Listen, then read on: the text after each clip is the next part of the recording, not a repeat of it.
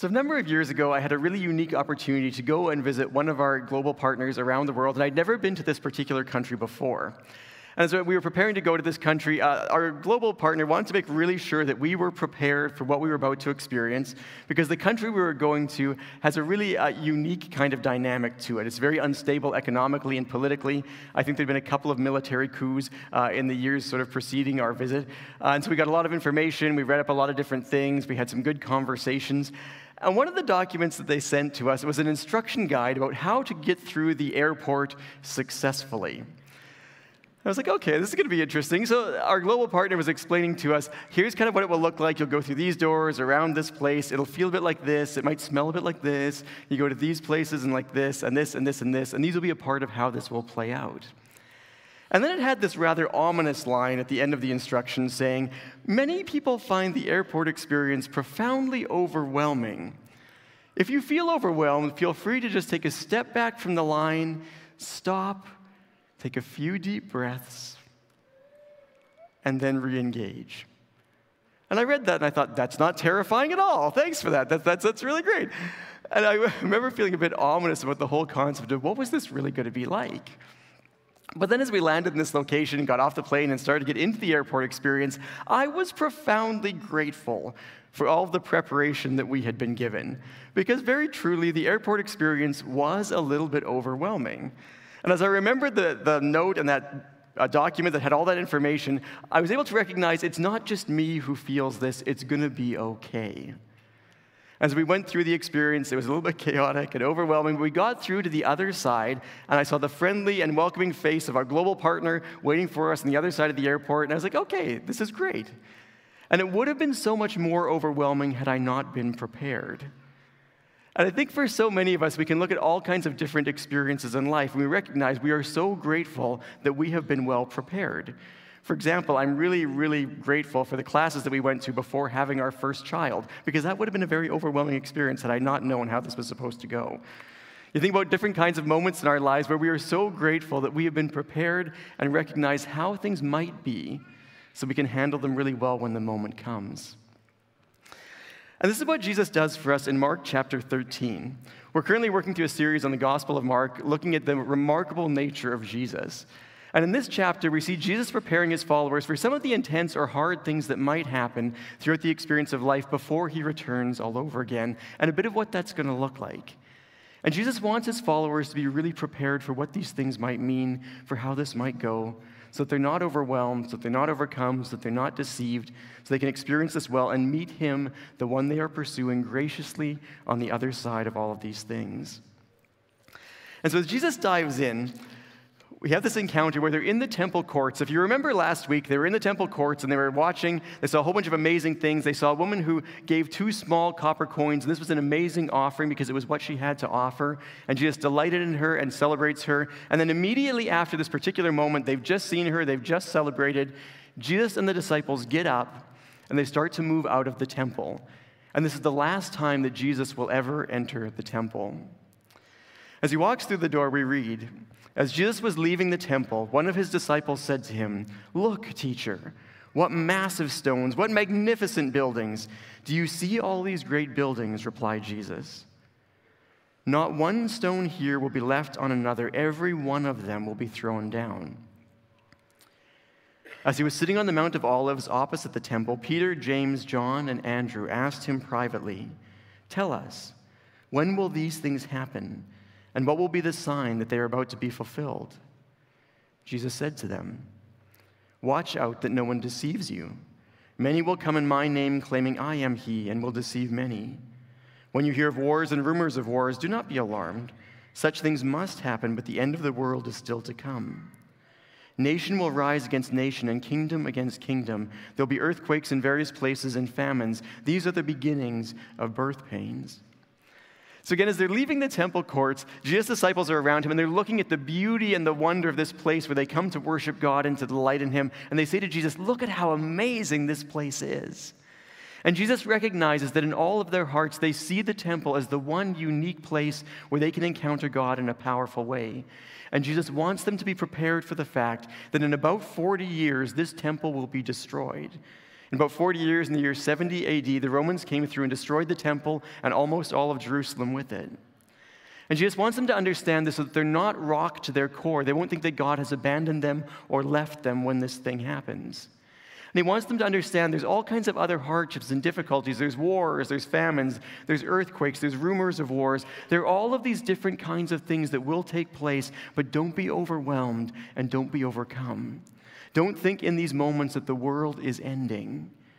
Recognize this is just the beginning of a whole new season of what's taking place in life in relationship with God. And when Jesus said this to the disciples, I'm sure they felt a little bit like I felt the first time I read those airport instructions. I'm sure they felt a little bit overwhelmed, maybe terrified, maybe unsure. Jesus, what do you mean that all of this is going to happen? What do you mean that there will be these kinds of hardships? But this is a really good gift of God's grace. Jesus isn't saying this to frighten them, He isn't saying this to, to make them afraid, He isn't saying this to overwhelm them, but He's saying this so that they can be fully prepared for the things that will come their way so they can handle them faithfully and well, so that they won't be shocked or shaken to the core of their being. And I love that they ask Jesus, Would you tell us exactly when these things will happen? And Jesus doesn't tell them exactly when, but he gives them everything that they need. He gives them the encouragement to hold on to him and to stay steadfast and to move forward. He helps them to understand that they can still recognize the pain and the hardships and all the uncertainties of life and to grieve these things really well but not to lose heart or not to lose focus as they navigate through this particular experience of life. And maybe today, for many of us, this is something that we really need to hear. Again, it's possible that for many of us today, we're in a season of life where things feel stormy, a space in life where what's going on in our families or in our workplace or in the world around us just feels very rocky. We feel tempted to be hopeless or despairing or to feel unsure about how to move forward. Or maybe as we look at our life and we look at our world and we see all the chaos that is happening all around us, we are tempted to despair. We are tempted to believe that nothing good could ever happen again. And in these particular moments, Jesus would also remind us not to despair and not to be overcome. We're not the only people who've ever experienced hardship or pain or difficulty. We're not the only ones who feel this way. But the presence of God will strengthen and empower and sustain us. He wants to guide us through to a deep and profound experience of life, even in the midst of spaces of chaos and uncertainty. And so maybe today, are there particular situations in your story at this moment in time that feel like they could have the weight to crush you? In these spaces, Jesus would invite us to bring these things towards Him and to continue to draw courage and strength from the reality of who He is. And then Jesus moves on. As a perfectly wise one who understands all that is and all it could be, Jesus begins to move on and explain a number of situations that the disciples may face to encourage them and to strengthen them to move forward. He says, first, you must be on your guard. You will be handed over to local councils and flogged in synagogues. On account of me, you will stand before governors and kings as witnesses to them. And the gospel must be first be preached to all nations. Whenever you are arrested and brought to trial, do not worry beforehand about what to say. Just say whatever is given to you at that time. For it will not be you speaking, but the Holy Spirit. Again, Jesus wants to prepare them for the fact that religious leaders and political leaders may come at them over the course of their life and their experience of following him. There may be moments where they are taken and vilified and tried and mistreated in all kinds of circumstances. But in those spaces, he wants to give them hope as well. Because as we read this and as we contemplate the possibility that things might be hard, we begin to feel overwhelmed by that reality. But Jesus points out to us that even in the middle of uncertainty, even in situations where we may be vilified or accused or pushed off or being seen as uh, someone undesirable, we are never simply the victims of someone else's accusations. In any and every circumstance and in any and every situation, we have the capacity to join with the real and living God to present life and truth to people all around us. And He invites us into this beautiful and unique space where even in hard spots, we can witness to the wonder and the truth of who Jesus is. We can delight in the glory of his presence. We can speak profoundly that he is real and that he is present and that he is God. And that even in those spaces of hardship or uncertainty, there can be such a profound kind of peace that it tells the world around us something very different. Jesus reminds us that in those kinds of situations and circumstances, we don't have to be afraid about what to say. We don't have to live anxious and uncertain trying to plan out everything that we might say or might do. We can just respond to the Spirit of God within us in those spaces because He will give us abundantly all that we need. And I find it interesting in this dynamic that Jesus doesn't promise that we will be vindicated in those situations. But he doesn't promise that everything will go well, but he does tell us that he will give us everything that we need to be faithful witnesses for him. He will give us everything that we need to fulfill the greatest purpose of our lives, to reveal the wonder and the truth, the glory and the presence of the living God. And so we should never lose hope, regardless of the circumstances, regardless of how we may feel or what others may say about us. And then Jesus goes on to say, Brother will betray brother to death, and a father his children. Children will rebel against their parents and have them put to death. Everyone will hate you because of me, but the one who stands firm to the end will be saved. He wants us also to recognize that trouble may not just come from the outside, it might come from our closest and our nearest relationships. There may be spaces of betrayal or uncertainty where those that we love and who love us deeply may even push against us because we belong to Jesus and because we are His. But He reminds us in these situations, hold fast and stand firm. Don't give up. Because there is a beautiful salvation that is awaiting if we hold through all of these situations and all of these circumstances. And then Jesus begins to describe for us a particular situation. When you see the abomination that causes desolation standing where he does not belong, let the reader understand. Then let those who are in Judea flee to the mountains. Let no one on a housetop go down or enter the house to take anything out. Let no one in the fields go back to get their cloak. How dreadful it will be in those days for pregnant women and nursing mothers. Pray that this will not take place in winter. Because those will be days of distress unequaled from the beginning, when God created the world until now, and will never be equaled again. At the beginning of this part, when Jesus talks about the abomination that causes desolation, Jesus is referring back to about 200 years before when a man named Antinous, Antiochus Epiphanes put up a series of idols throughout the temple and offered unclean animals on the altars before them. It was this kind of tremendous desecration of the temple. And Jesus, in this context, is speaking to the people of that generation, saying, When you see these things happening in Jerusalem, when you see the temple being destroyed, when you see these kinds of things moving forward, recognize that something harsh and difficult is going to happen. Don't hold back. Don't try and cling to the temple. Flee from Judea and move out of those places because there's something else that God is doing. And he's reminding us that he gives us the strength and capacity to continue to move forward. And for some of us, there are challenging spaces where we have been called to leave behind things that we have always known or relationships that we've always trusted in, and to choose to trust God first or to move forward into the interactions that He's inviting us into. And so, what does it look like to continue to pursue Him, to walk faithfully and well with Him in whatever the season is and whatever He invites us forward and into? And then Jesus goes on. If the Lord had not cut short those days, no one would survive. But for the sake of the elect whom he has chosen, he has shortened them. At that time, if anyone says, Look, here is the Messiah, or Look, there he is, do not believe it. For false messiahs and prophets will appear and perform signs and wonders to deceive, if possible, even the elect. So be on your guard and hold. I have told you everything ahead of time. And I find this particular part tremendously reassuring. Because when we go through hardships, when we go through difficulties, when we face seasons of uncertainty, it always just feels overwhelming.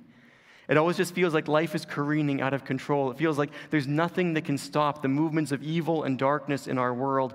And maybe even as over the course of the last week, as you've looked at your life and the world around you, it seems like there are situations that are hopeless. It seems like there are spaces where we don't know how to stop the evils that we see or hear about or the hardships that we or others are experiencing. But the beginning of this passage reminds us that God cuts short all of the movement of evil. That regardless of how strong evil may seem, God still holds sovereign power. And one day he will move forward and simply say, Enough. Enough of darkness, enough of pain, enough of suffering, enough of death, enough of murder and discord and lies and deceit, enough of anguish and betrayal, enough of hardship, enough of death itself. It is just enough. And in that moment, he will put a stop to all the difficulty and the anguish, the pain that we feel. Everything will be moved back to the space as it ought to be. And Jesus is reminding us that up until that point, there may be many who will try to deceive the people of God, who will perform all kinds of different things to try and appear as if they are the one true God, eager and desiring to be worshiped. But Jesus says, Wait patiently for me. And in the midst of whatever you may face, continue to trust and to believe me. Know that suffering or pain or darkness or death are never the final word on our lives, because the presence of God is enough. And one day he will simply end all of the hardship and the agony and the difficulty and move us forward into life as it ought to be. And then Jesus explains a bit of what it will look like at his appearing.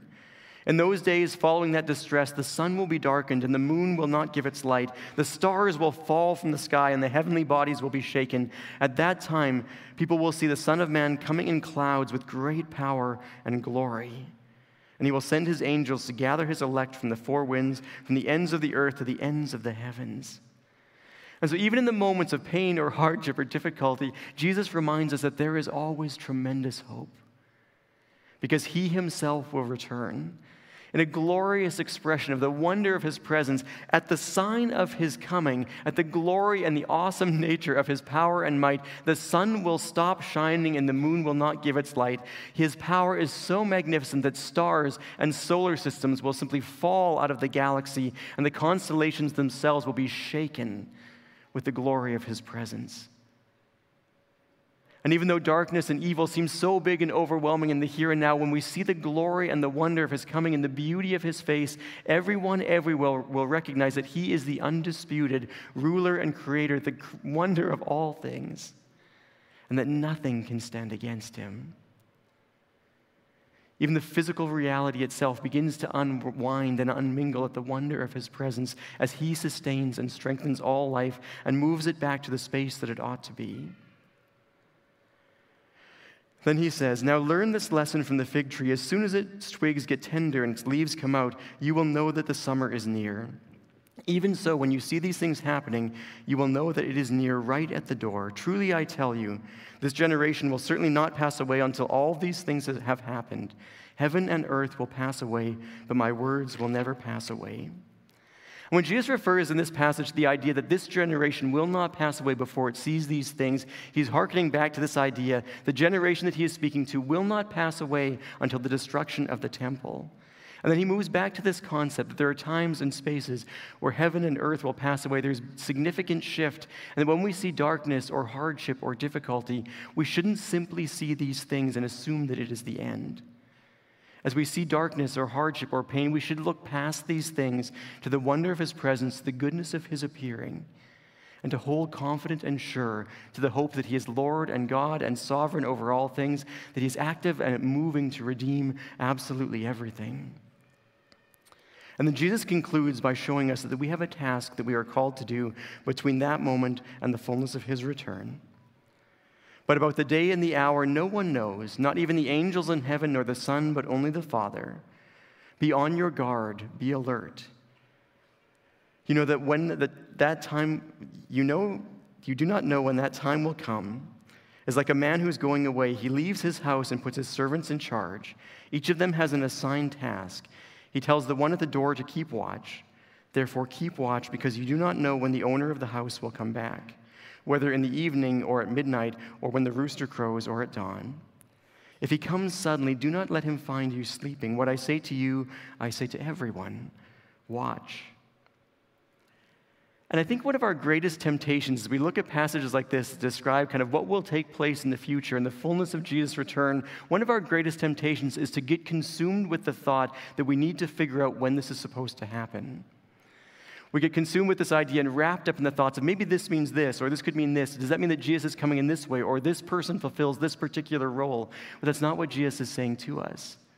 Jesus reminds us that nobody knows when he's coming back. The angels don't know. He does not even know, only the Father.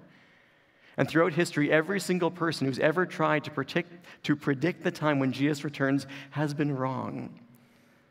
And his greatest challenge and his greatest invitation to us is to be a people who are watchful a people who are purposeful about the good things that he's inviting us into.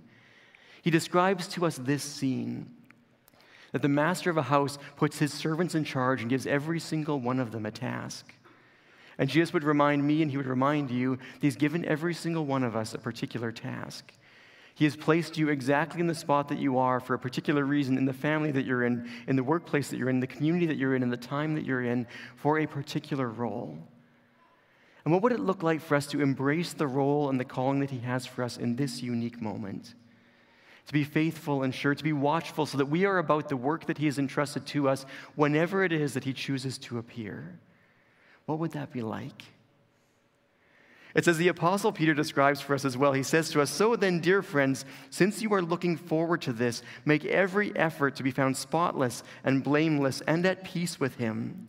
Bear in mind that our Lord's patience means salvation. And so instead of us obsessing over timelines and events, we are invited to be a people who embrace fully the unique calling that God has for each one of us. And what do you think it would look like to make every effort to be found spotless and blameless? and at peace with God. Again, for some of us today, we recognize that the unique challenge for us is to embrace the calling that Jesus has for, for us in this moment, to share the wonder and the goodness of who He is with the people that He's bringing across our path. For others of us, in this day, there's a challenge that we should embrace the calling to be found spotless and blameless. And maybe we know that there's parts about our lives that need to be set right, things that need to be shifted or adapted or um, submitted fully into the hands of God so that we can be right with Him in the fullness of His appearing. And today, are you at peace with God? Again, for some of us, we're not really at peace with God because we feel bitter or frustrated or tense with God about events of the past. For some of us, we're not really at peace with God because the hardship and the difficulty and the strain of life feels overwhelming and we have lost our peace. And for others of us, we may not be at peace with God this morning because we don't know God, because we recognize that in this moment we don't actually have a relationship with God through Christ. And if that's you this morning, Jesus would invite you to recognize you don't have to try and earn it or work towards it. He's already paid everything that's necessary. As a gift of His good grace, He would invite you to come to know Him and to walk with Him, to learn His way of life, and to experience the freedom that He has for you. When I think back to all of those years ago walking through that airport, I was so grateful that I had been well prepared for what I was going to face so I could come out on the other side and see the friendly face of the person that I had moved forward to visit and to see. Again, Jesus wants me and you and every one of us to be prepared for the fact that in life there may be troubling and difficult moments, but that we can walk through these things faithfully and well. And on the other side, we have this unique opportunity to witness the glory and the wonder of his presence, to see the beauty and the friendliness of this face that we have journeyed every day and every moment to experience. And so, what do we need to do in our hearts or our souls to be prepared for that moment? You know, I try and think as often as I can that when that moment comes for me, I want my experience of stepping from this life into the fullness of the presence of God to be as easy as stepping from one part here to another part of the platform. I want to be as prepared as I possibly can. And so, in your life, what would that look like to be as prepared as you possibly could to enter into the presence of the living God? Again, for some of us, maybe it's choosing to embrace the unique calling that He has for you. Maybe it's choosing to work through and to make every effort to find freedom in a particular aspect and area of your life. Maybe it's to find peace with Him from areas where you are bitter or disgruntled or tense or feeling overwhelmed with fear at the harshness of what you're experiencing.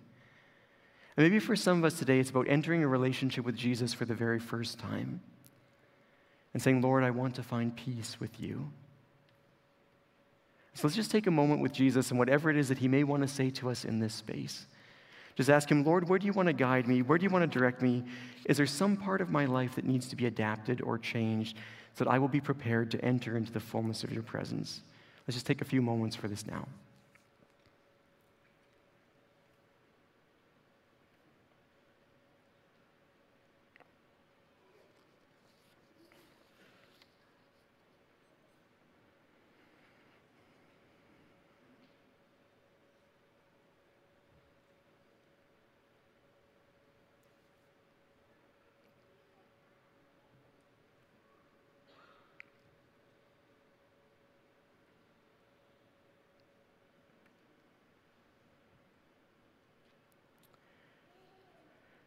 And this morning, if you're here or if you're watching this later online, you want to begin a relationship with God, simply kind of pray in your heart something like this with me Lord, I want the life that you have for me.